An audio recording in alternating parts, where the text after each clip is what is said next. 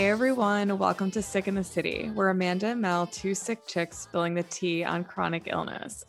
We are back. It has been three long, barren months that we have not been able to do this and chat with each other and chat with you guys. And so we're really excited to be back, but we have a lot to catch up on before we dive in. So, hey, Mel, I'm so happy to see you. This is just giving me so much life. Um, I've been so ready for this. I feel like the past couple of months have been such a blur. Yeah. I mean, unexpected, spontaneous, crazy decisions made, and lots of changes. And we're excited to catch everybody up. Um, you know, I'm in a different state, which is mm-hmm. unexpected. We're no longer two sick chicks in New York. Um, I know. That's so true. I forgot. I know. I know. I had to change our profile. I was like, two sick chicks in cities. We're both, I mean, Dallas is a city. It's a city. Oh, it's not the time. city, but it's a city. I know. Oh my gosh, the city. I miss it already. But I mean, all good things. We're definitely excited to dive in and chat all the details. Um, I mean, you graduated grad school. Hello. Like- I know. I know. So much has happened. I kind of feel like we did a little summer break almost like we took a little bit of a summer break and now we're coming back kind of i guess uh, august is the time where people go back to school when they're in college so it's a little bit of a comeback but yeah i graduated so much has happened. I think we should start with you moving to texas because i'm sure that everybody wants to know what the story is with that so if you're ready to dive in i mean fill us in on all the deets yes um okay so me moving to New York was kind of a crazy thing. I mean, I'm not a like spontaneous person. I don't feel like anyone with chronic illness is spontaneous and no, we can't be. Uh, no, it's not allowed. Like, it's no. there's it's never possible really. I mean, the world will come crashing down if we make rash decisions. Um, but I'm a calculated person and it was like the least I've ever planned anything. But I know we've talked a little bit about how what brought me to New York was doing the dynamic neural retraining system, which really helped rewire my brain's limbic system after I was living in mold. And it was a program that really helps you kind of figure out what you want for your future. And something I realized I really wanted was to move out of Texas. It was something I had always wondered about and wanted to do. And so moving there was like the biggest thing, the most incredible thing I've ever done in my life. It was it was life changing. I mean, we were only there for a year and a half, but I mean, moving there, I fully was like, I'm gonna be there forever. That's just what I expected. Um, uh, and we met. I, you, we wouldn't have met if you didn't come to New not just because of location wise, but because I only hit you up because you were like talking about New York. We are like, oh my God. Like, could you imagine? Yeah. Where no, I'm pretty be? sure. I'm pretty sure like the only reason I needed to move to New York was to meet you. Like I, I just think that was the plan for the universe. It was like, go to New York, find your best friend. like it was such a long universe. way to travel, which but which I think also just calls back to how challenging it is to make new best friends as an adult. It's like you must travel over states in order yeah. to find new friends. So sell all your furniture, um, pack yeah. it up in a five by seven trailer. It's a journey. drive 24 hours and you will find her. yeah. but yeah, I mean, it, it really was a journey and like pushing myself to something I never thought I would ever do really just opened up my whole life. Like opened up so many doors for me mentally, physically. I mean, I proved so much to myself of like what I was capable of and did something really kind of fearless. Like I still can't believe we did it. I mean, mm. and I didn't know it was going to be a temporary chapter. Like I feel like all of a sudden the universe started showing me like we might need to be back in Texas. And it's okay that this is a temporary thing. And and I just felt a pull to come home. And I feel like I had learned so much and grown so much and made so many changes that it was almost kind of like an exhausting year and a half in a way because I was pushing myself so hard and in a good way. And I think we all kind of need that chapter of growth in our adulthood where we realize like what we really want. And just kind of like throw yourself out of your comfort zone to to find it. Um, and I did that, and and I just realized like I wanted to be back home. Like after all that Mhm. change, I just was craving comfort and you know a little bit more affordability after leaving my full-time job in 2020 i mean i fully changed careers from photography to nutrition and and my boyfriend also fully changed careers from video production to electrician and so yeah. it no small just- feat. Um, I mean, yeah.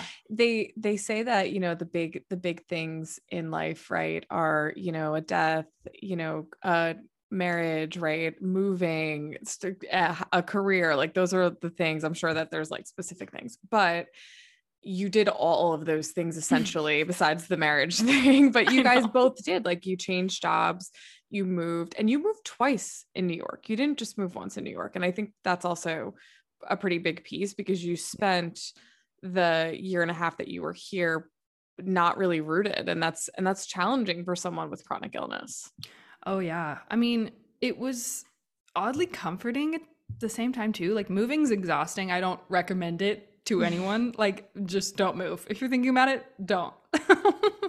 but in general, like it really was kind of cool to kind of just be whoever I wanted to be in this new space. It was like refreshing. Um, I don't know, like I just could recreate myself if I wanted to, but I realized that I really liked what I am and who I've become through this chronic illness journey. I it always kind of seemed like it was a bad thing, right? That I had to like stop drinking alcohol and I had to change my diet and I could go only, only go to these certain restaurants. It was always kind of a burden when I was in Texas cuz everyone knew the old me and so mm-hmm. kind of going away and starting over, I was like, well, I really like doing all this stuff and I'm going to like talk about it and then, you know, I meet you and you know, you kind of find the same people that are on the same path as you and mm-hmm. realize like this is what I was supposed to be doing, you know, all along. But it's it's been a ride. I mean, I'm really happy to be back, but I'm also like now suddenly really antsy. Like I just feel like this huge build that's been inside of me for ever since like before we even moved of like Mhm. All these things I want to do and all these places I want to see and and New York in and of itself felt like a year and a half vacation, honestly. Mhm. Like I, I mean there's so much to do there, so much to see. Like we never left town. And so now that I'm back in Dallas, I'm like, ooh, I'm, I want to travel and I like yeah want to do all this stuff and and grow my business and see what it can become now that I'm like comfortable and settled and have the adventure uh behind me for now, you know? like, yeah yeah yeah totally.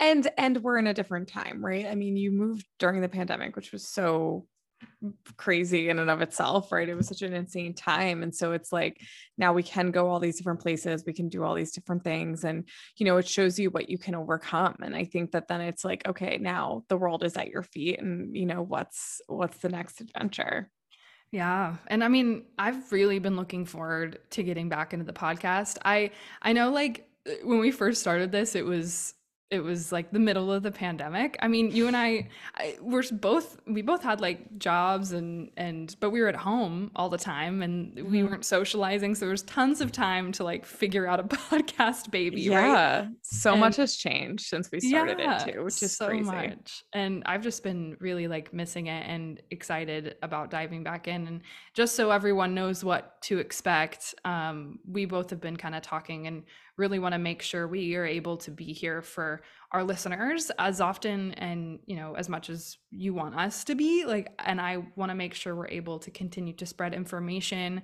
and light and positivity and and you know help educate people who want to get well and so we want to make sure we're putting out episodes every other week. That's our plan. So you all can look forward to and expect more information uh, and more guidance and and lots to look forward to. I mean yeah.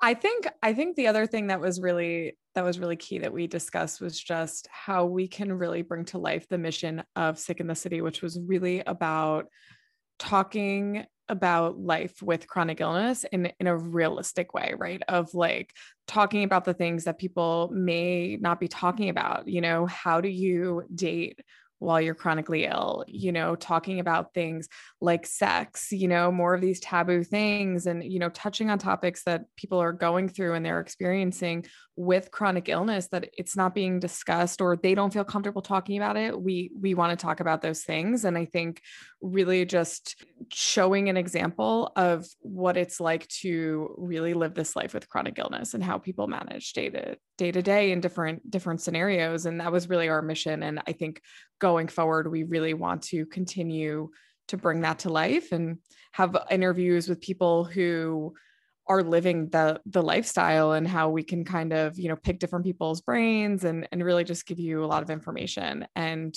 example yeah and and community i mean mm-hmm. i'm lucky enough now to be working a job where i work with groups over zoom who are all going through changes and you know dietary lifestyle all the things dealing with debilitating symptoms and I just had a call last week with these four incredible women who one came on Zoom and and basically just said like she was having a really really really hard time. Like she just was ready to give up, ready to just throw in the towel and eat whatever again. And and I sat there and watched the other three women in that Zoom call like lift her up. And I sat there and I'm like how is this how is this my job?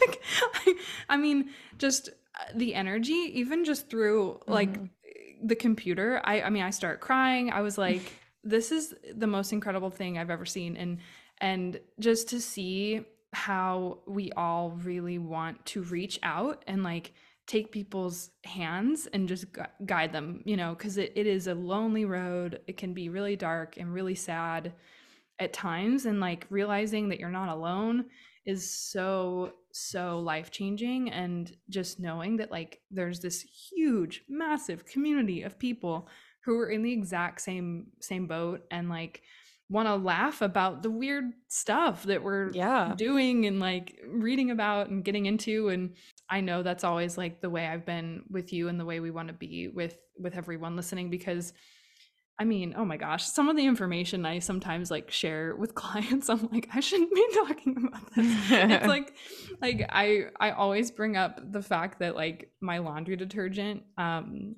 used to like make my underwear like chafe because it used to uh. like not be non-toxic and and yeah like I'll only tell women that that I work with. if there's like a man staring at me, I'm like, yeah, my underwear used to make me really itchy down there. like, I'm not gonna like tell that to just anybody, but um, that's what we do here. You know, mm-hmm. like we want to be able to shine light on the weird stuff that we feel like we can't just talk about in public. yeah. Which yeah. takes us into some weird places for sure.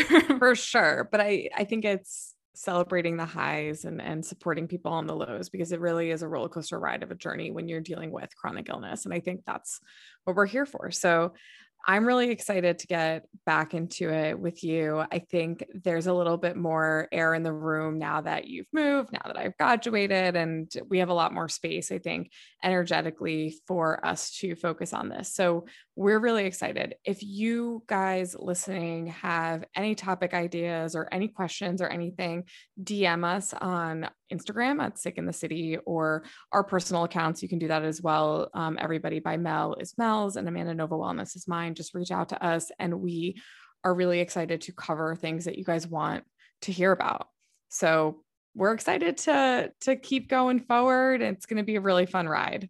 Yay. And speaking of ride, I want to talk about you and like everything that's been going on oh with oh you God. because like right before I moved, there was just so much, like so much happening. I told Justin like before we moved, I'm like, I want to stay in New York until Amanda graduates grad school cuz like I just feel like I needed to be around. Like I wanted to be around, but like in general it just was so much and like I know so much is probably lightened up for you too, you know, on the other side of school cuz you were in grad school for 2 years.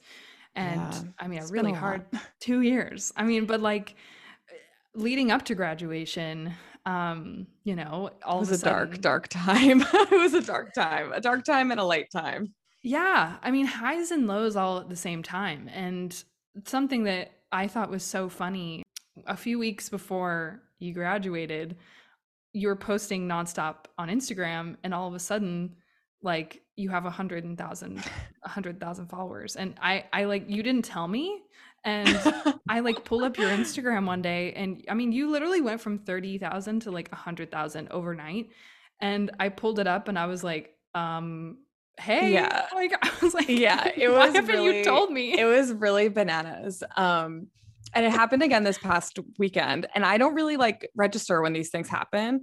So I went actually just, I went from having 14,000 followers and not being able to grow to now having 153,000 followers. oh my god I, yeah. So uh, let, let's back up. So yes I it was it was a crazy time for me. So prior to graduation, back in the spring, probably around the time, right around the time that we stopped recording and took a little bit of a break, was just like a really, I would say, dark time for me. And you decided to move, I think, around the same time, like that all this stuff started like happening. So we were kind of like sending each other Mhm. smoke signals. I feel like I was like, Yeah. I'm dying. Um, but it really started with me deciding to get off of all of my medication that I was on. And that really was like the first straw.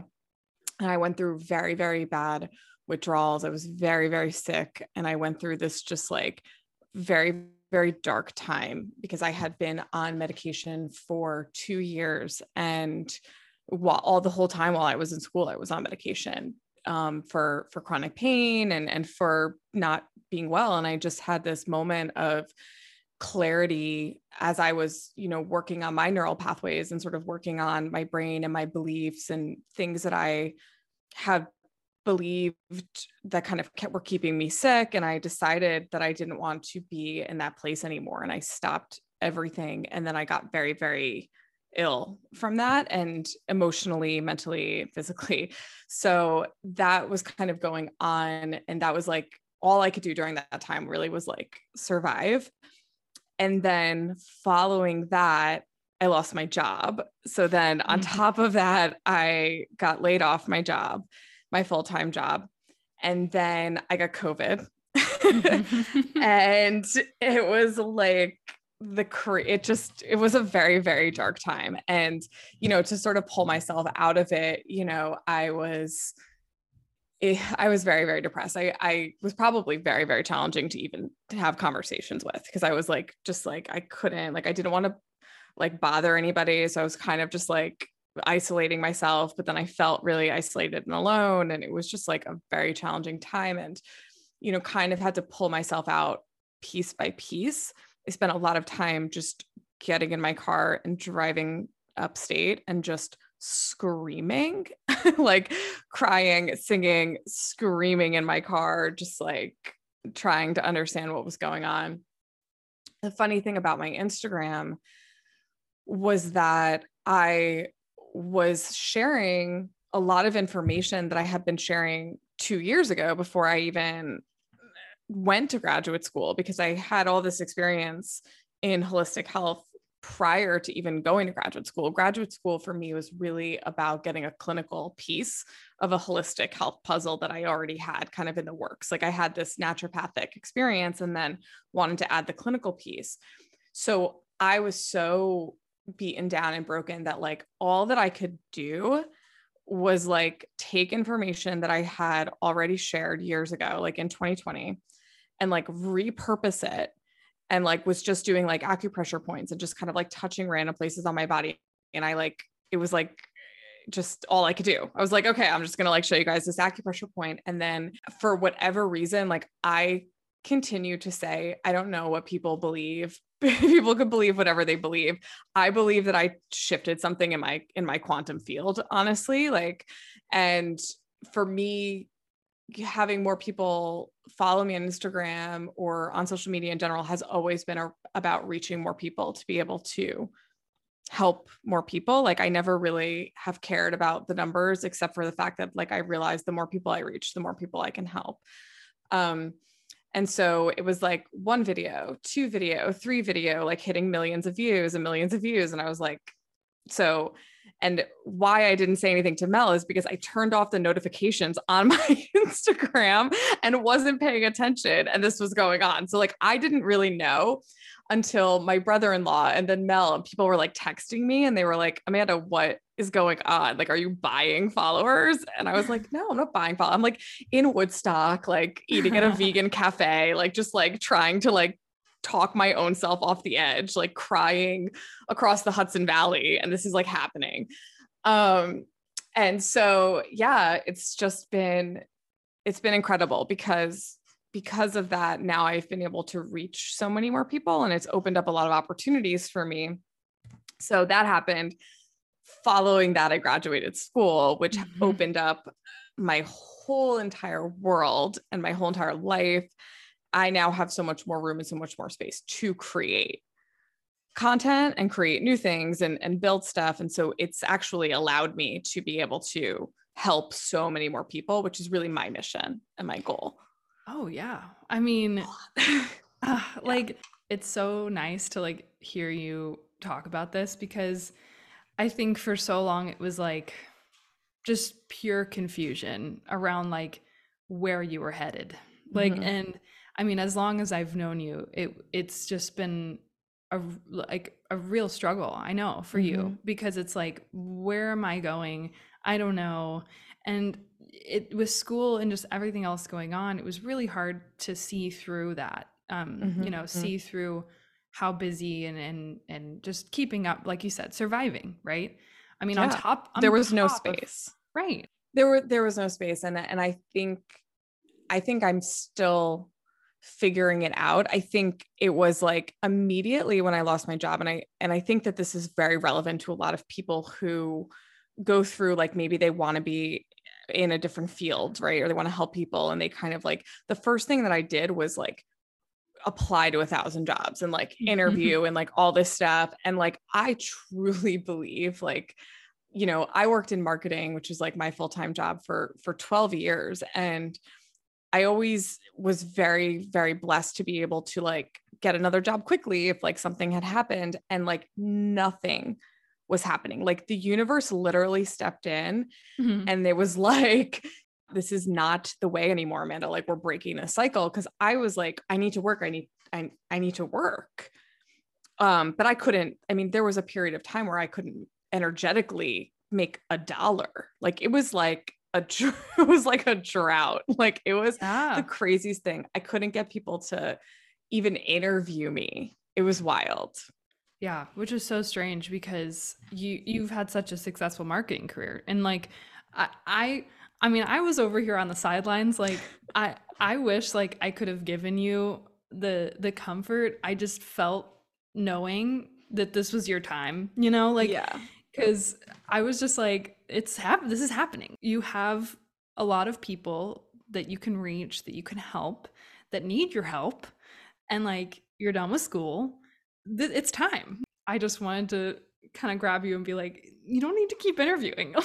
I know, I know. And so many people kept like, like it's so funny because like, like by I'll talk about like like my therapist because I've been in therapy for like three years and she's been like a part of this journey of like watching this and she very like she was like Amanda like something big is coming like it's mm-hmm. like right there for you and like I think just from an energetic perspective, it's like when I shifted the focus and I was like, okay, I'm going to stop spending time and energy applying to these jobs.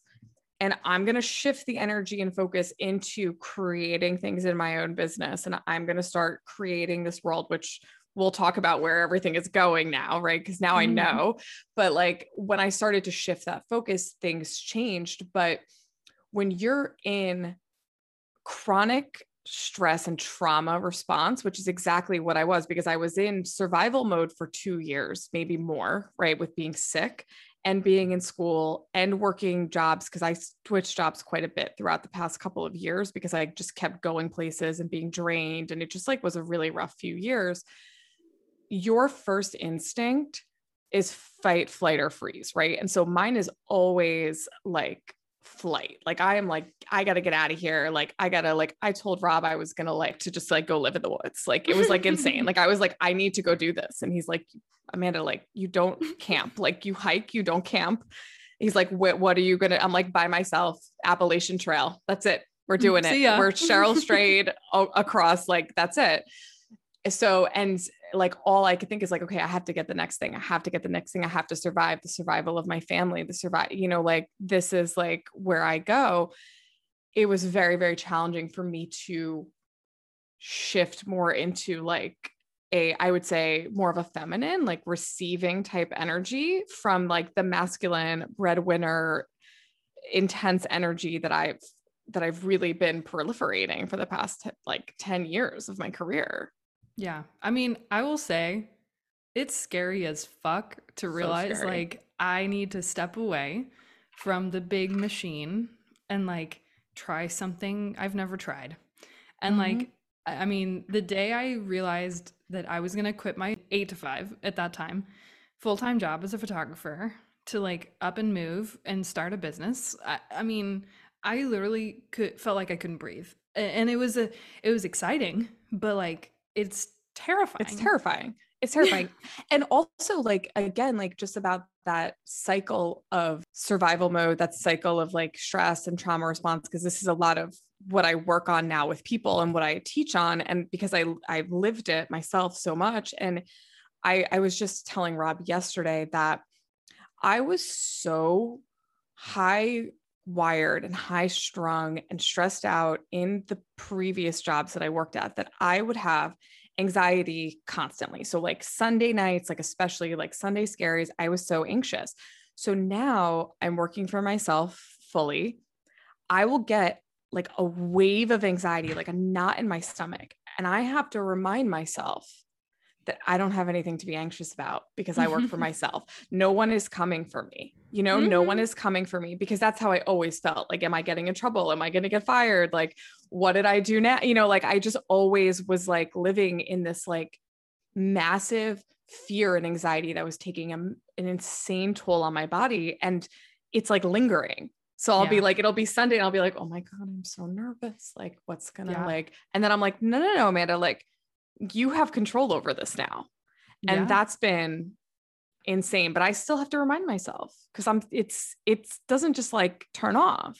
Oh no. I mean, it's like a kind of PTSD of like it is. There's something I need to be doing or like something I forgot about mm-hmm. or um, you know, and like you said, like it is it it is really liberating realizing that you don't have to answer to anybody and I know at least for me as a chronic illness like person, I just did not thrive in that environment w- mm-hmm. where I was working for someone else or trying to meet someone else's expectations or needed to to be somewhere at a certain time and you know be coherent enough to handle certain things and i know we just talked about that the other day and like i had a full-on flare once a couple years ago at work um, they were spray painting inside somewhere at the studio and i was in the middle of a photo shoot with like a guest and i my vision went blurry like my vision went mm. blurry i started sweating like my chest got tight i couldn't see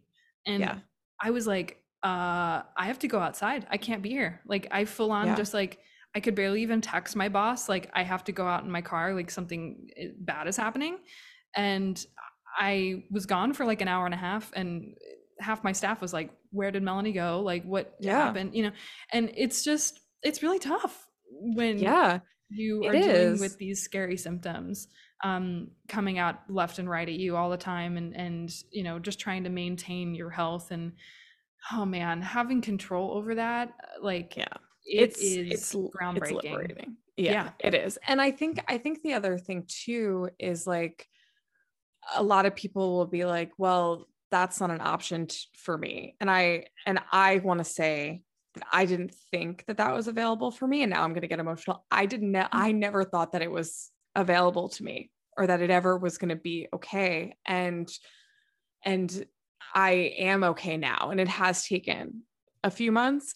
I mean, it's taken some time to get to to here, like, you know, faster than I than I thought, but like it's taken some time. But like it is it is available. Like you you can be in a position to have have control over that. Um and and it's it it does exist. And i i just never thought that that would be for me. Like i was like i'm always going to have to work for somebody else. And now i'm like i'm not ever working for someone else again if i can help it like i'm not doing it like that's yeah. it like yeah i love working for me i like being the boss i like having control over my schedule yeah i mean you deserve to get emotional about it. Like you've worked really, really hard to get here. And even though it feels like it's just happening and it's brand new, like you've been working toward this moment for years. And that is crazy. Um, and I know we kind of like take it for granted how hard, you know, you like you were just surviving. You're just trying to get through one day at a time. And that is my motto. I mean, within yeah. chronic illness, it is my motto like one day at a time, one day at a time. Mm-hmm. If you can get up and like just get through the day and eat the food you know is good for you and just like start over the next day like eventually those days add up and one day you realize i'm on the other side of it and like yeah it totally it, it takes a really long time i mean it took a lot longer than i ever thought it would for me but like it, one day you wake up and you realize like oh like i have i have all those things i've been working towards mm-hmm. and it mm-hmm. hits you like a train i mean it's like really emotional and and i mean that was the way that i i've been feeling for the past couple of years you know ever since i moved it's like i started this new chapter and i think for me like physically like moving to a new place helped me get over that of like i'm where i want to be for like right right what you manifested came to be and it's it's incredible and i think i think for anyone that's like in the dark place, like I really started really really small like in terms of like abundance like when i tell you like i couldn't make a dollar like i couldn't even like for the time you know that i needed unemployment couldn't even get my unemployment like there were blocks on everything and that was really really challenging and i started really small with making an abundance list and i started keeping track of any abundance that came to me in my life. And it would be like, for example, I would go visit these farms or I would go upstate to like go get a coffee or something just to like get out of my environment, right? And do my crying and screaming drive. And one of the times I started talking to the manager and he gave me a free donut. And mm. of course, I couldn't eat the donut because it wasn't vegan, but I was like, holy shit, how abundant am I? I got a free donut, right? And I mm-hmm. put that on my list, right? And like things like that are like, how abundant am I? Because I now have gotten all of these amazing people and co- my community has grown so much, like that's abundance, right? Too. It's not financial abundance, but it's abundance. I started to count those really small things and then they've grown. But like, it seems like, like, uh, but I did that every single day. I was like, here's the stuff that I'm grateful for in terms of like abundance specifically, because that's what I was trying to attract. Like, like dear universe, like I need to pay my bills was yeah. really like what it was about. But like, and then I I've done that with other things. Like I another one was like enchantment and magic. And I was like, I would tell some of my girlfriends, like, God, if I went out for a hike and I saw a butterfly, all bets were off. Like mag- most magical day ever. And to start to create a magical life, you know? Yeah. Yeah. I started like a gratitude journal. Um, I think it was like right around when the pandemic started. And I had never done that. I mean, I I don't know why. Like I it just never felt right for me. But when I started the DNRS program, it was a part of the program to write down at the end of the day only the good things. Like even if there weren't a lot, um, taking a moment and just focusing on the positive stuff that happened that day and like the positive changes you noticed, even if it's tiny. And that's how we start all of our group calls now with like, mm-hmm. you know, practice members who are going through lifestyle change programs. Um, what's your win? What's your win from the week? And even if it's just showing up on the call, like mm-hmm. it's, it's something that can totally shift the way you feel. And even mm-hmm. if if it's like at the very end of your day, I made paleo cookies today and I you know, got to walk my dog and it was beautiful weather and the clouds were really puffy and the sky was really blue and just the little moments and eh, sometimes that really can help just keep you going. Um yeah. focusing on those little good things because eh, especially when you're dealing with chronic illness and chronic stress, it's like it can you can drown. I mean, you can just mm-hmm be and that's that's the way i used to describe it reaching and grasping for air like trying to stay above water because it yeah. was like things hitting you left and right constantly for years and years trying to get better. And so yeah i mean being on the other side of it it's sometimes really surreal. I mean i still like wonder how i made it through it. Um but a lot of support a lot of willpower. Um a lot of just like knowing that eventually I would get there. Like it was yeah. like I don't know how long it's going to take, but I'm just going to keep going and I mean having that that support is really really really huge and and I mean now being on the other side of it it's all I want to do is is talk to people going through it cuz it, it's just so it's so hard and like it's I'm so just, hard yeah and and i know on the opposite side of things within like the building your own thing right? Because i i i didn't really know i was ever going to do this full time i mean i had a great career and i liked what i did um and so i just wasn't ever expecting this and i talked to a lot of friends that were doing this full time to kind of help give me hope or guidance or inspiration of knowing like how how do i ever even do this? I mean no one in my family is an entrepreneur. Like everyone has always done the the 9 to 5 insurance 401k like it, it's just the way my whole family knows how to how to be. And so uh, talking to friends doing it it was like oh wow you know? Like they all had those same fears i did and realizing like these are the steps i took to get here. And the best advice i ever got was from Michelle Hoover of Unbound Wellness, who has a great food blog. Um, and I originally thought I was going to have a food blog. That was like, I was I was a photographer, you know. I figured like that's what I would do, right? but the universe always has other plans, for sure. And and you start realizing like what really feels good for you in this space. But the advice she gave me was just start. Even if you don't have it figured out, like just start posting. Like eh, what feels good to you a picture a caption just start.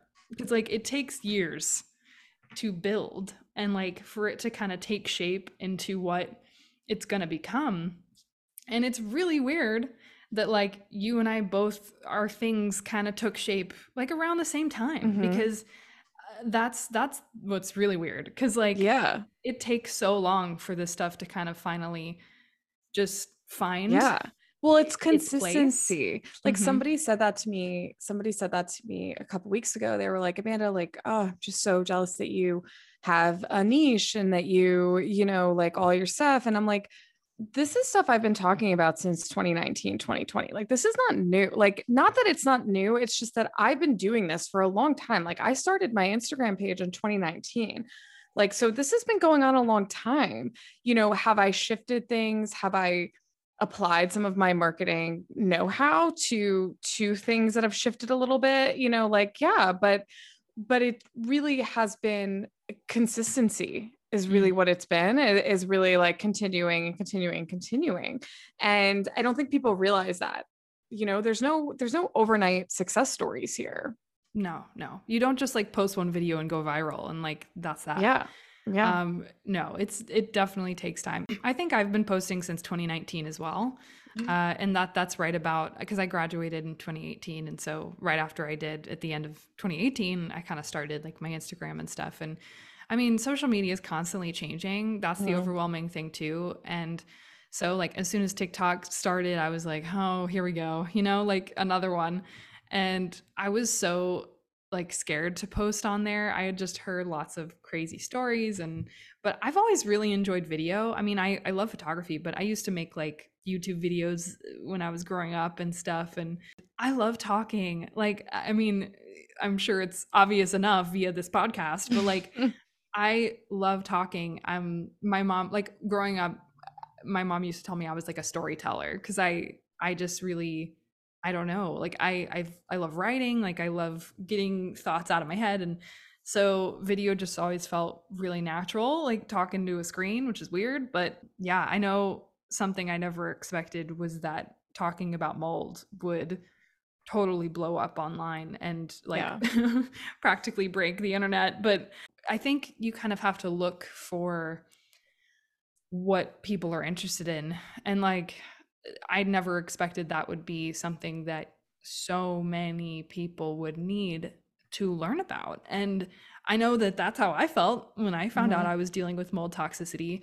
And so, of course, you know, that's what happens. But the amount of comments I got on the TikTok I posted about mold from people who had been through insane stories revolving like around mold. Like kids who were chronically sick for years like people who had lost their pets living in a moldy environment. Like um i mean people who had lost their homes like eh, been homeless for a period of time. Like i realized like oh my god like there's something like i didn't i have to do something you know? Like i just realized like when and i know for you too like when you realize like people are just reaching out for for help in yeah. regard to something that you've been through and dealt with and learned about um i mean it's a totally different experience and especially like online and i'm i'm really glad that like people have found me um yeah I mean, so what is your what is your next step, I guess, with helping people in regards to mold? Like, what are you going to be doing now? Yeah, so I'm really like just trying to build information um, and and lots of different options for people. Because i know the main thing that i was so scared about i mean probably the two main things when i was dealing with mold was that one what are my legal rights in this? Like mm. you know like i was renting at the time and i didn't make much money and so i'm like what am i supposed to do? Like can i sue? Like i i had spent over twenty thousand dollars at doctors' crazy. offices. I it's mean, insane. I, had been trying to get better for like five or six years. That money adds up over time. Mm-hmm. I mean, mm-hmm. I had spent so much money, and like it, it just really, I was like so helpless, so scared. No one was answering my questions, and it's really overwhelming. First off, when you know like your body you're you know an autoimmune disease essentially your immune system's like fighting your body but also now like the home you're living in yeah. is what's making you sick. Yeah it's, nowhere is safe.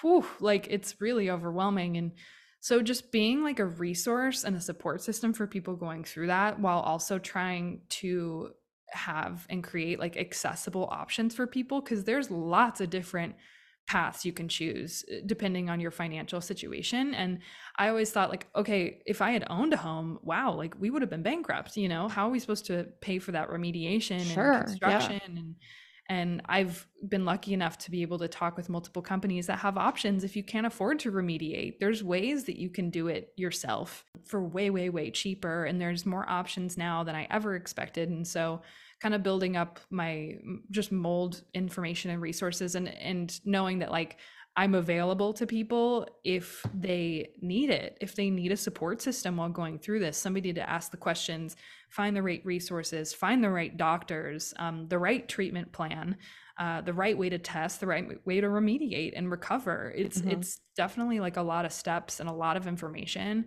I find that there's really not something like that out there that exists. Right. There's, there's you're like a mold people. doula. Oh my god. listen to the marketing person. You're a mold doula. That's how you're going to market yourself. But it oh does oh it does feel like when you start putting this stuff out there, it starts to feel a little bit like I always say Bruce Almighty. Like all of a sudden, when he was like God, I don't know if anyone saw that movie, but when he was God, he started getting all of these like things coming in. So like you start to notice like how many people like how many people need your help. And fortunately you actually have mold resources already. So like building stuff that you're building now is so incredible but you also have an ebook for people who are like just getting started which is great too. Yeah it's it's pretty much like the basics of the step by steps and like what i went through. If you know if you can't even afford to to meet with somebody like just reading that and like learning about what your options are right out the gate um, is why I built that ebook because I I just wish that that was something that I had had. Um, yeah. So it's it's I really want to make sure that things are as accessible and affordable for people because I know I know the expense it takes to get better in the chronic illness world. And, you know, if you're dealing with Lyme disease, like, you know, so many people with Lyme, it's activated because of mold. Mm-hmm. And and so you're already it's the dealing... cocktail. I always oh. call it the Lyme mold EBV cocktail. Yeah. With clients, there's usually one, two, or three. yeah. Yeah. I mean and same with like sibo like mm-hmm. there's just so many so many things that people are working on and remediating your house for like you know $18000 or something. Like yeah it's not an option to everybody. do that. Yeah. yeah. So definitely excited to share more information about that and i want to hear about all things amanda nova wellness because now that you are done with school and you are working for yourself like, I know you got plans, girl. So, like, please, I want to hear everything. Oh, what am I doing? What can I legally share? Is my PR team like, I'm just kidding. I don't have a PR team. I am my own PR team. Yeah. So, so I've been really focusing on creating and sharing information for people and content. So I've been doing that on Instagram and also on YouTube. I launched a new YouTube channel, which just really funny is, you know, I launched a YouTube channel a couple years ago that, or a year ago, that was just like, did not work because I posted like one video and then never followed up with it. But this one, I release episodes every week where you get a little bit longer format content for me, which is really important with what I do because I so much of what I do is educational and, and it's very challenging to do that via reels, even though, you know, I post a reel every day and I'm on TikTok and on Pinterest and you know you can find information free for me for ev- everywhere.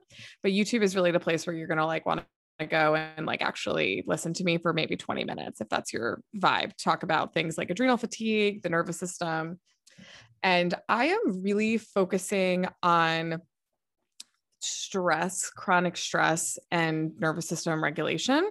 That's really a lot of what I'm going to be focusing on. You know, people who have things like adrenal fatigue. I feel like everybody of all of my girlfriends that I've been speaking to recently that have been calling me and saying, man, I'm having these like symptoms, like what's going on, are usually like in some sort of adrenal fatigue, hormone imbalance. I am going to be going forward launching more of a school and virtual academy where I'm going to have virtual workshops and classes. So that's really where I'm going with this. Right now I am seeing clients privately. So I do see see clients who can work with me for various lengths of time. However, I am keeping that very very small as I am continuing to build a place where people can learn. And I and I would say instead of doing long format courses like I have done in the past, and a lot of people do, I find them to be very information heavy and overwhelming. My Amanda Nova Academy, I haven't fully named it yet, is actually going to be more shorter classes and, and workshops of that nature on specific topics where you guys could just like really like dive deep into one specific thing and it doesn't feel really hefty and daunting and like too much. So that's what's going to be coming soon. So, a lot of free stuff, but also some really exciting ways to learn virtually. Because I really, what I've learned on my path, and Mel is going to laugh at this because you have been saying this since day one. As much as I love to coach and consult, I really am a teacher, content creator, more of an educator, and I and I cre- love to create content and and teach. I don't really love the one-on-one as much, although I do get enjoyment out of putting my detective hat on and helping people, but like I need to keep that part of my business small for me to have balance in my life.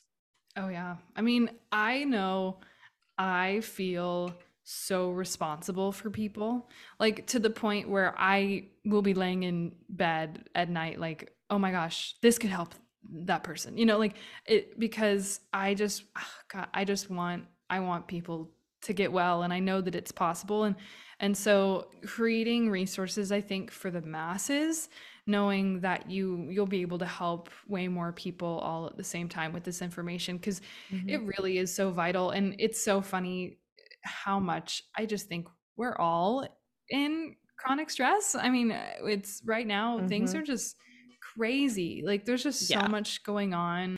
And like I told Amanda like last week that since I've been in my new place, I just haven't really felt like excited about things. Like I don't I just don't really have energy in the way that I did like a year ago and and I was like, what is going on? Like even like the things I enjoy like doing and I'm all I want to do is lay in bed and watch Netflix right right now. And like I had a friend that asked me like, "Are you depressed?" And it's like I I, I don't know. I don't think so. Like I just don't feel excited. And yeah. and I mean, I was like, girl, you adrenally fatigued. Like, yeah, your adrenals are shot. Yeah, your yeah. adrenals are shot. And you were the second person that I had spoken to that was a friend and and health practitioner too that had reached out to me, and I had the same conversation. And it's it's coming out of the pandemic a lot of people are chronically stressed and people don't realize that like the inflammation stuff and and the chronic pain and all these things that are going on and gut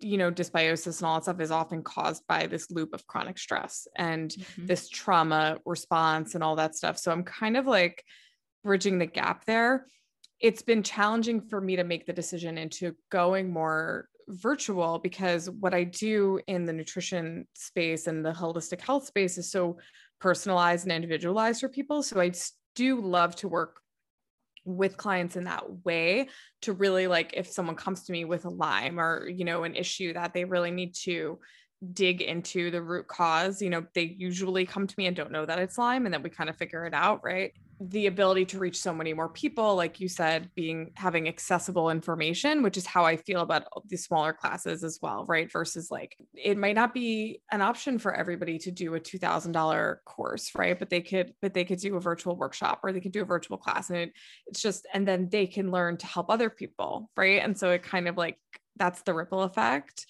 But i have been finding as well similar to you with with mold what people are contacting me about the most is I would say chronic stress, anxiety. Like people are so anxious right now. Inflammation, gut health, you know, like people are just not well. Yeah. They're just not well.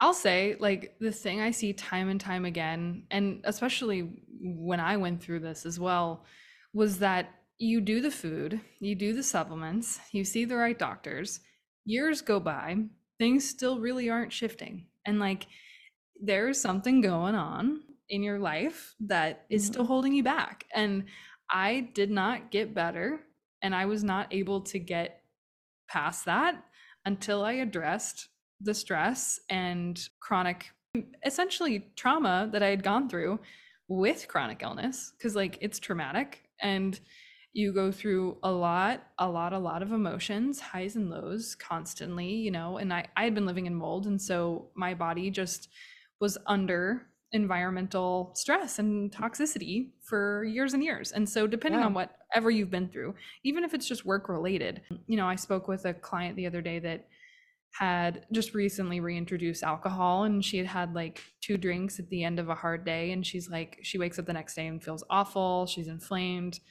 and and she's like i just don't think i can drink alcohol anymore. I'm so disappointed. And i was like well what else happened that day? Mm. and she told me she hadn't slept well. She'd only slept like a few hours. Um, she had went through a lot of stress at work and her you know coping mechanism was to drink an alcoholic beverage at the end of the day. I'm like well you were just way too full. Like you couldn't handle anything else. And so that's what happens you know like it's it's not always just the food or you know the supplements that you missed or something like that. It's it's everything. It's life it's stress it's your nervous system it's learning those cues and how to handle it when they pop up. That's everything you're doing is really yeah. helping people understand like what your body's trying to tell you and have tools to use when you can tell that your stress response is being exactly. heightened and bring you back down and and that is so important i mean i think it's one of the foundations of health and i'm just so mm-hmm. glad it's being more brought into light about about the tools that that we can have that help us stay healthy yeah exactly and it's been and it's been monumental for me and i and i think I think too, like, I think it's so important, and we'll talk about this more as we continue to do new episodes, but I think it's so important that different things work for different people and so like there's different ways of of that coming to light right? Like for you it was dnrs and that really worked. I had to kind of go more of like the quantum physics breath work way right like that was kind of an embodiment for me which will i know we'll probably cover on another episode but like embodiment work and really like getting trauma out of my body with somatics has mm-hmm. been really like a big thing but like it's either brain rewiring or it's doing sort of like that somatic work. Sometimes it's a combination of both. I think it's about like providing people with these different tools so that they can build their own toolbox. And that's really like a lot of what I do. Like I always say to people like I am not a healer. Like I do not heal you. I provide you with tools and empower you to heal yourself and I teach you how to heal yourself. That's what I do. And and because I had to learn all of these things you know, in like the school of hard knocks the past like 10, 12 years that I've been dealing with pain, right? So it's like empowering people. So I think it's like, I think our podcast is a resource for people, right? Because we're now going to be covering some of these things. We'll talk about Mel's experience with DNRS a little bit more. We'll talk about some embodiment practices. And I think then you can build your own toolbox to heal yourself. And then you have those tools you can rely on when yeah. you need them. Yeah. And that's everything. I mean, it's everything.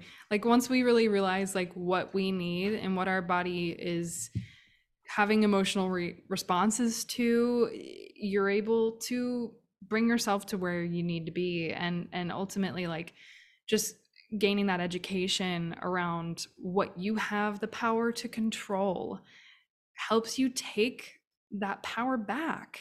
Dealing with chronic illness feels so helpless at times and mm-hmm. like i remember i i was that crazy patient like constantly messaging my doctors every day um, and i'm constantly standing up for those people because i know what they're dealing with and i was like this is happening and this is happening and this is happening what does it mean you know and that was me because i just was so constantly over analyzing my situation what my body was trying to tell me and you need that intuition to really mm-hmm. help you to get to where you need to be because pretty soon enough you'll educate yourself to the point where like you hear about something or see something and immediately your body's telling you i need that i need that i need that. And like i feel like that's why you're getting so many viewers on your reels mm-hmm. because you're providing so much information with people that like will see something and be like oh i need that. Oh i need that. Oh i need that. And like and it's everything. You have to listen to what your body is telling you and it's just really really exciting to get to see everyone's stories unfold um mm-hmm. you know right before our eyes and and we really want to be able to do that for all of you and and if there's anything we talked about that you want us to deep dive more into please let us know because mm-hmm. there's so much to cover we all have completely different toolboxes and that's what's so magical about functional nutrition and, and holistic medicine because we all are going to need different things to heal. It's not a one size fits all. Um, and let's put your puzzle pieces together and, and, you know, see what that big picture is going to look like to help you get to the other side of things. And, and yeah, we're just really, I'm very blessed and very lucky to be able to get to do this. Like, yes, we're very, very excited. And even more excited, I think, to talk hot gas because it's been so long. We can't cover everything from the last three months. We'll just talk recent no, hot gas but we're I we're know. excited about it. I'm so excited to talk about Never Have I Ever.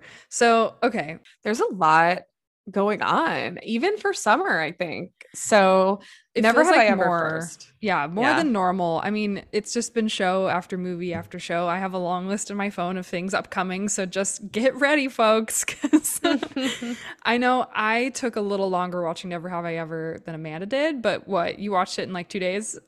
I did. I did. Well, you have to remember that there are 30 minute episodes. So so fast. So fast. Not that I don't binge an hour long episode show fast, but yeah, it took me about God, like a day or two to get through it. It was so yeah. good. A couple of rainy, rainy Saturday, Sunday. It's perfect. You know what I was thinking about at the end of it was like, this might have been my favorite season. It was so good. It's so hard to pick because they're all so different. Like mm-hmm. every season, I feel like the theme, the tone, the message, the lesson, it's all evolving from Yeah. season to season to season.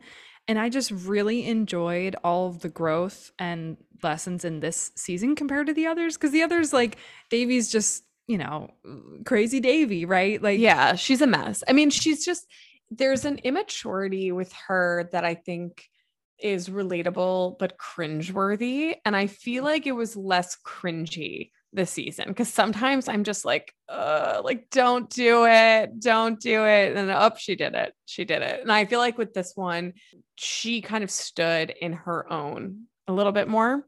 hmm And they jumped ahead by like a year almost, it feels like, because they went from Valentine's Day when her and Paxton were together. And then Mhm. after they broke up, they fast forwarded to Halloween. Did you Oh, notice that? No. Oh, no, I didn't. hilarious. Yeah, No. So how long were they dating then? Um, I think they dated from like the winter dance till just after Valentine's Day. Cause that's because the way that season two ended was at the winter Oh, dance. It jumped ahead. Okay, got it, got it. Not from the season. It jumped ahead in the season. Yes. Yes. So they went from like her being a sophomore and Paxton being a junior to then at the end of the season, Paxton being a senior Mhm. and Devi being a junior. Yes, yes. Okay, that I did pick up on because they did show the kind of the change in her sort of. I mean, spoiler, spoiler alert. spoilers, spoilers. spoiler spoiler but yes her sort of getting past getting over the relationship and that was like a little bit of like a time i don't know a compilation of different things that happened throughout that time so yeah. yeah. it was it was really good i really was wanting her to lose her virginity i don't know like i was just like i really want like that was my goal for the season was like please have her lose her virginity um and i don't know if i feel fully satisfied that. Well, but like technically, the way the season ended. So, okay, for anyone who doesn't know, next season they've announced is the last. Season four is going to be it. So, I feel like that is like the full circle moment for her because that's like Mhm. what the first episode started off as. Like, right uh, that's what I want to do, which is why she got into it with Paxton. But like, all in all, the whole arc of the character is like being comfortable with herself and realizing like she's not a total nerd and she doesn't just have to have sex to be cool and comfortable with Right. herself. Like, that's the point. And so I get, I get that they're waiting till like the last season for it yeah but but yeah of course we all just desperately want it. I i wrote down like a little list of some of my favorite moments oh okay. season, but a little a little back um behind the scenes thing that i realized the other week when i was watching interviews cracked me up and i have to tell you because did, do you know what ben and paxton's names are in real life? No. What are they? Darren and Jaren. Jaren is that a name? That doesn't even sound real. Yeah yeah. A lot comes up for uh Devi and Ben on my YouTube recommendations. Yeah. I get Are a lot of crazy Ben? no not really. I'm not really I'm not really team anyone actually. I think I'm just too old to be team either of the the That's not true. romantically No, 'cause I, I mean you know how I feel about other people but no i just was feeling yes i don't know i was i don't feel like ben or paxton but i guess ben makes the most sense I don't know. yeah. I mean, I love Paxton, but like the whole story and message of like the finale was Yeah. that he was a dream, right? That he's like the hottest guy in school and she was gonna have sex with him, right? Like yeah he wasn't real, really. Like she didn't look at him like a real person. right right Which is his story arc, right? That he gets into college and he actually right does you becomes know- like a person yeah Mhm. there's so much but i really like a show deciding to end when it's doing well and feels completed. I just i know we're going to talk a little bit about riverdale but i do have a little bit of an issue when shows just kind of drag out and then things sort of decline i mean i'd rather them go out on a high note and i respect that fully like tell the story and call get out of there call it a day Me too. Me too. And am I sad? Yes, but like it's so good when they do that. And this is one of those shows that just gets better and better and better every season. So Mhm. like there's a point where that stops, you know?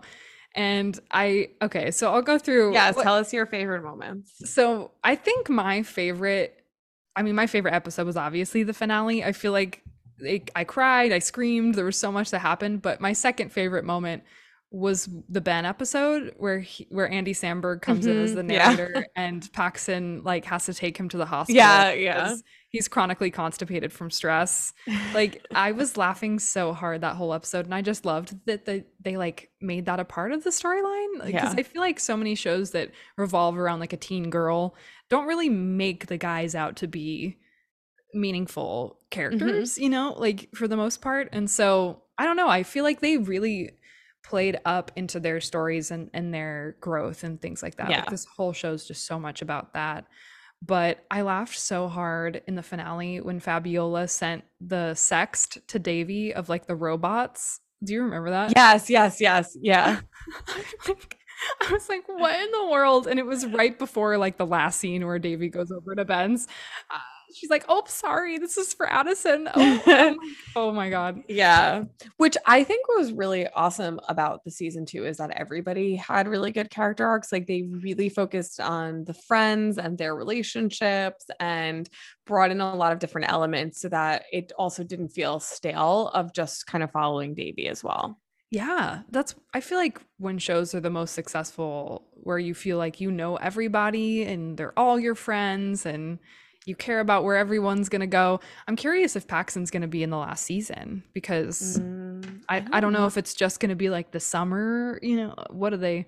I feel I like there's know. no way they're not going to show Devi's senior year. Like, No, they are. I mean, something will probably happen yeah, with her Yeah. going somewhere. I don't know. I don't know. I, don't think know. I think they'll probably show the senior year to up to graduation because I feel like that was probably that'll probably be the end. Yeah, I assume. I cannot wait to see how it ends. Yeah. I, I truly, this is one of the most unpredictable shows I've ever watched in this category. I feel like I do not know What ever they're gonna do. what they're Yeah. going to do. Like, and bravo, bravo, Mindy Kaling. Like, Everything by job. her is so wonderful. So I yeah, I loved it. I'm happy that it's back. I really needed that binge and yeah, I've been having a hard time finding other things to Mhm. watch. You and I both. So, okay, moving on, right? Because uh, great show. I could go on forever about Never Have I Ever. But Riverdale season six just dropped on Netflix. Oh womp womp. Um, I don't know how this show sucks us in so hard, but it does. And Yes. It's so I don't understand what's happening though. But what is happening? Like I got to I told you before that I've watched up to episode 4, episode 5. I was like what the actual f is happening? Like they are Yeah. in a different place. They're in Rivervale now. They're not Mhm. even in Riverdale and every episode seems like it's a capsule episode almost, right? Where they're kind of like telling a different story and There was a scary one in there. I was there are about. scary well that's what i was going to say is they're mixing in this like horror a little bit Mhm. and i kind of am like feeling like i'm watching like are you afraid of the dark or something where like every episode is like this like other like ghost story Yeah. or like it seems like every episode is a halloween special Yeah. you know what i mean yes. and i'm like this isn't why i watch this show like what is going on but at the same time like i have to see this through to the end i don't want I to but i have to I know. That's how I was with Vampire Diaries because I I never finished the show, but like I was Mm. such a huge fan of that show, but it just got weird towards the end and and like I don't know. I'm also realizing now that showrunner, the Sacasa guy, I don't remember his name, the Mhm. guy that makes Riverdale, Yeah. also made that new show Pretty Little Liars, Original Sin, that's on HBO Max, which I Yep. did just watch, which I find really interesting because I watched the original show and the way that they're kind of intertwining pi bits and pieces of what was in the original show is very fascinating in this Mhm. new remake because they're kind of taking little parts of it that took the entire show originally to play out like Mhm. versions of who a is like the bad guy and like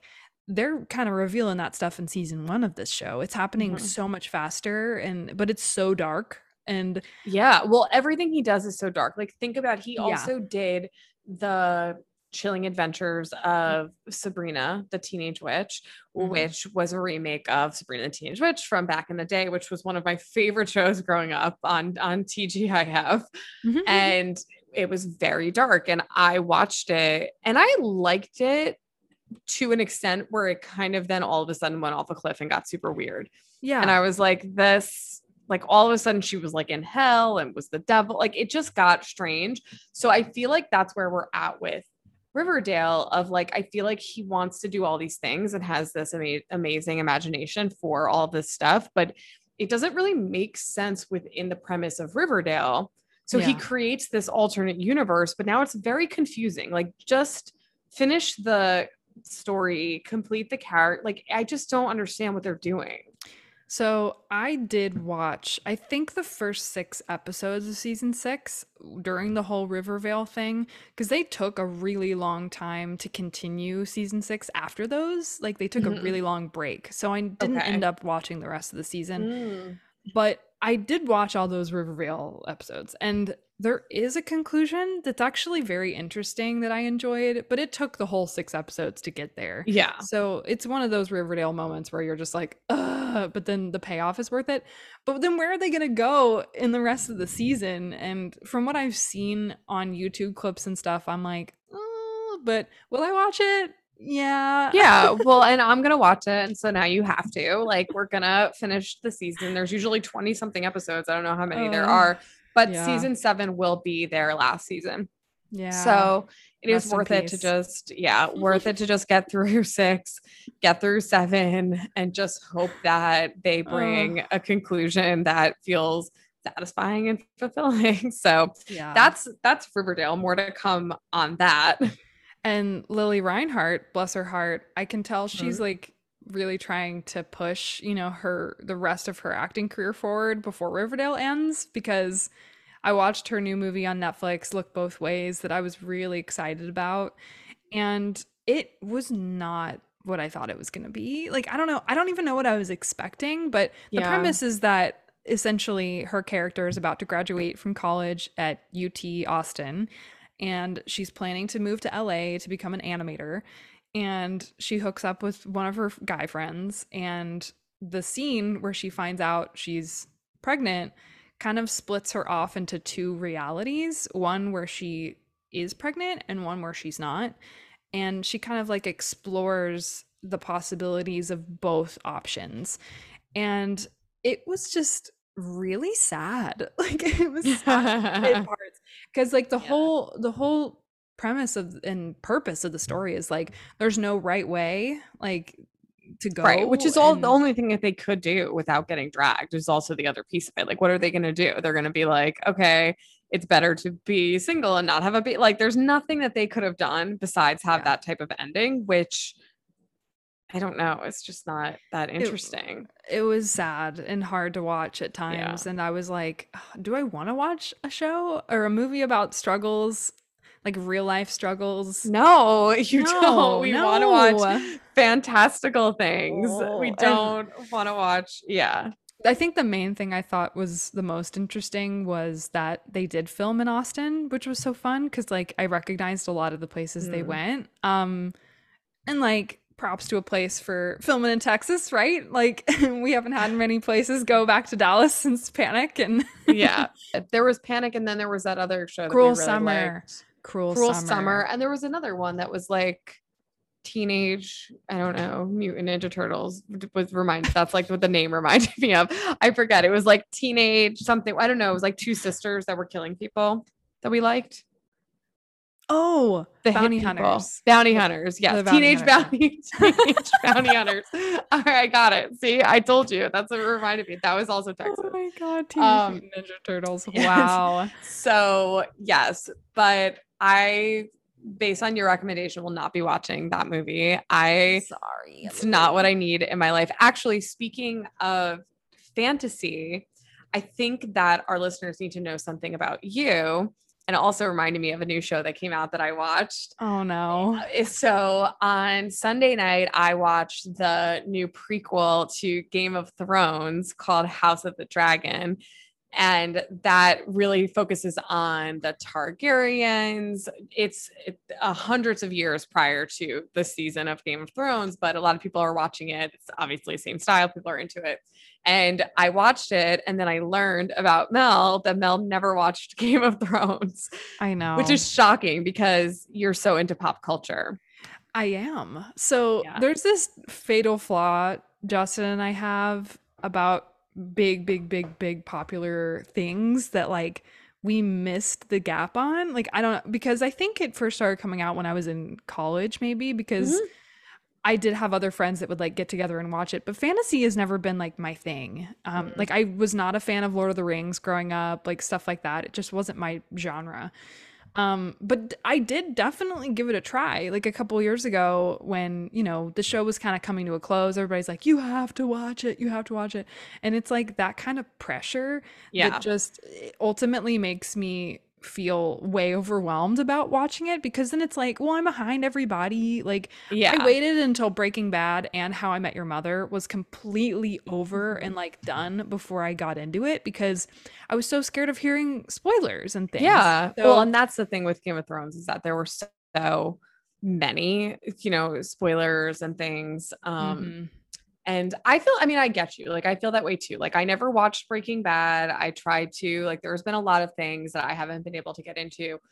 I started watching Game of Thrones when it came out, and I used to watch it alone. This was like in my apartment in Hoboken, you know, when I lived with a bunch of like other girls and we, we would scream from and then we'd be like, why are we watching it together? You just hear screaming because it was like 10 o'clock at night. That's awesome. Um, and then I stopped watching it because I was like, why am I watching this? And then when I started dating Rob, Rob is very into fantasy, Lord of the Rings, very into Game of Thrones. I watched all of the seasons and caught up. And then we kind of like started to watch it together. But for me, it's very bloody. Mm-hmm. And I don't know. I mean, I just really liked the story of it. But watching the show on Sunday, I will say it is very similar to Game of Thrones in that like it, it was very intense. It was very bloody. There were parts where I had like my hands over my eyes and my ears like closed. And then I was like, why am I watching this? Like, this is so not my vibe. Like, I need to put RuPaul on immediately. I need yeah. to have drag queens on. But the stories are so good and that's why people watch them. So if you do like Game of Thrones, I definitely recommend checking it out. I'll keep you guys posted. Oh yeah. I mean everybody, I'm sure everybody's watching it. Like it's just the one thing I'm not really watching and yeah.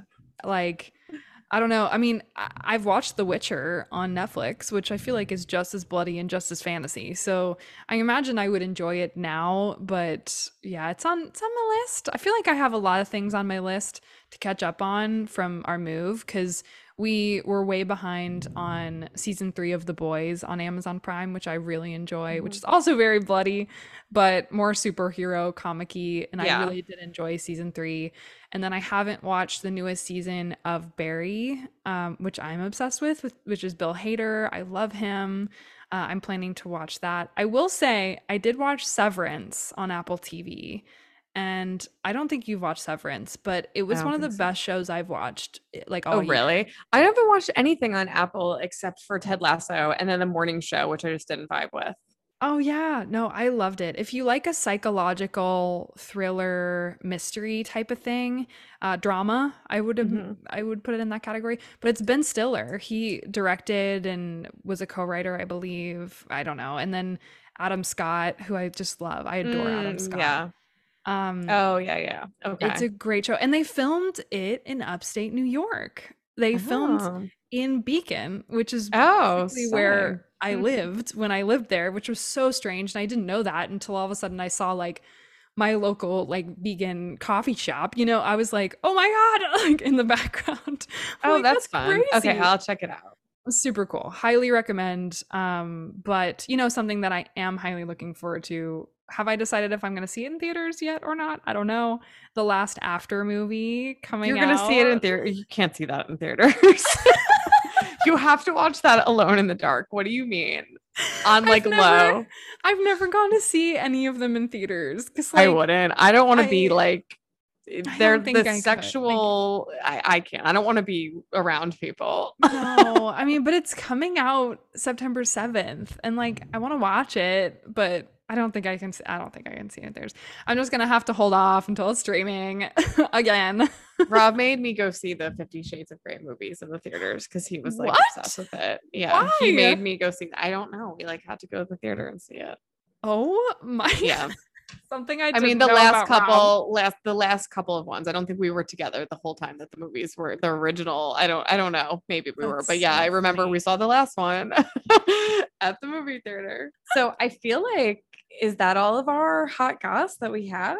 There's not I too much so. happening right now. I did because I think our episode's going to come out before this. I did want to let everybody know that the Elvis biopic movie by Baz Luhrmann is going to be streaming on HBO Max on September 2nd. Um, I saw it in theaters. I loved it. It was incredible. All the shit Austin Butler's getting about his like weird voice, you know, it's it's all worth it because he was Elvis in that movie. It was so incredible. So if you love Elvis, uh, stream that.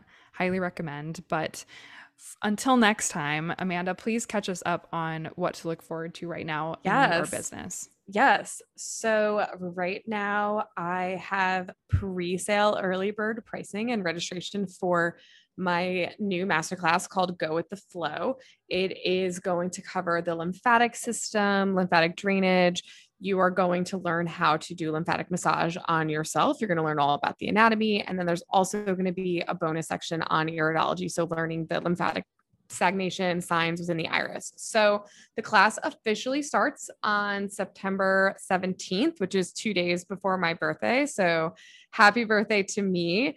You, it's totally go at your own pace, but right now there's pre-sale. So if you register via my website or on my Instagram, I will put the link here. You can register now and get the early bird pricing and get access to the class on 917. Yay! I'm so excited. Yay. That Join sounds us. like so it's much gonna fun. be awesome. Oh my gosh. Well, thank you for tuning in. If you haven't already, subscribe, like, and leave us a review on Apple Podcasts. And we look forward to talking to you all in a few weeks and stay healthy.